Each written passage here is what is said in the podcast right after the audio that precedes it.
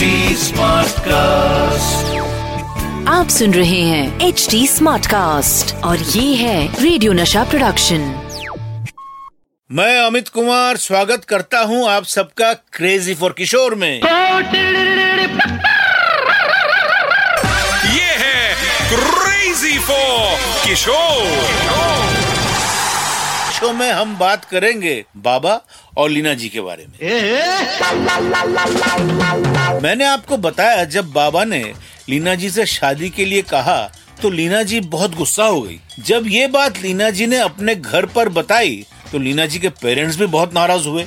एक तो बाबा और लीना जी की उम्र में बहुत डिफरेंस था और दूसरा बाबा की ऑलरेडी तीन बार शादी हो चुकी थी। इसीलिए जब बाबा ने लीना जी से शादी की बात कही तो सबको लगा कि बाबा की दूसरी शादियों की तरह ये शादी भी ज़्यादा दिन तक नहीं चलेगी। लीना जी ने वेटरन एक्टर दिलीप कुमार से भी इस बारे में एडवाइस ली। दिलीप साहब ने लीना जी से कहा कि ये उनकी लाइफ है और वो डिसाइड करे कि वो क्या करना चाहती है। किसी इंसान को उसके पास्ट के हिसाब से जज नहीं किया जा सकता। लेकिन किसी के पास्ट को इग्नोर भी नहीं किया जा सकता। जब बाबा को पता चला कि लीना जी भी अभी तक बाबा के प्रपोजल से परेशान हैं, तो उन्होंने लीना जी से कहा कि वो प्रपोजल के बारे में भूल जाए और सिर्फ़ फ़िल्म पर कॉन्सेंट्रेट करें। और बाबा ने फ़िल्म की शूटिंग के दौरान बहुत ही प्रोफेशनल अप्रोच रखी। उन्होंने ऐसा कुछ भी नहीं किया जिससे लीना जी अनकंफर्टेबल या ऑकवर्ड फील करे। इनफैक्ट शूटिंग के दौरान जब भी बाबा लीना जी को कोई सीन एक्सप्लेन करते थे तो बाबा को एक्टिंग करते हुए देखकर लीना जी का as a heroine self confidence कम होता था।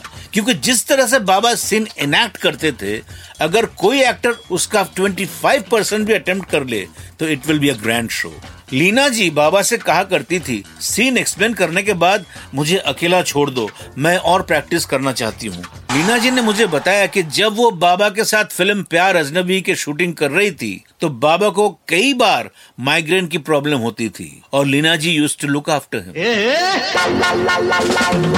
जब इस फ़िल्म की आउटडोर शूटिंग खत्म हुई और सभी लोग मुंबई आ गए तो बाबा की तबीयत बहुत खराब हो गई थी। मैं उस समय कोलकाता में था जब बाबा के सर्वेंट ने लीना जी को बाबा की कंडीशन के बारे में बताया तो लीना जी बाबा से मिलने गई और बाबा की हालत देखकर उन्होंने डिसाइड किया कि वो हर दिन बाबा की देखभाल करने के लिए जाएँगी और बाबा भी उन्हें देखकर खुश हो जाते थे। जैसे जैसे बाबा की तबीयत ठीक होती गई, लीना जी बाबा के करीब आती गई। लीना जी को समझ में आ गया था कि बाबा की जो पब्लिक इमेज थी रियल लाइफ में, बाबा बिल्कुल उसका ऑपोजिट थे।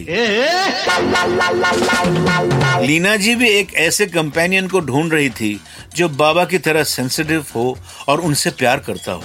सारी सिचुएशन को समझकर लीना जी ने बाबा का प्रपोजल मान लिया और बाबा से शादी करने का डिसीज़न लिया। लेकिन अभी भी बहुत सी मुश्किलें बाकी थी। हम्म, बस इतना ही। अभी वक्त हो गया है मेरे जाने का। आगे और बताऊँगा नेक्स्ट शो में। फिर मिलूँगा आपके favourite show crazy for Kishore with me Amit Kumar आप सुन रहे हैं एच डी स्मार्ट कास्ट और ये था रेडियो नशा प्रोडक्शन एच स्मार्ट Smartcast.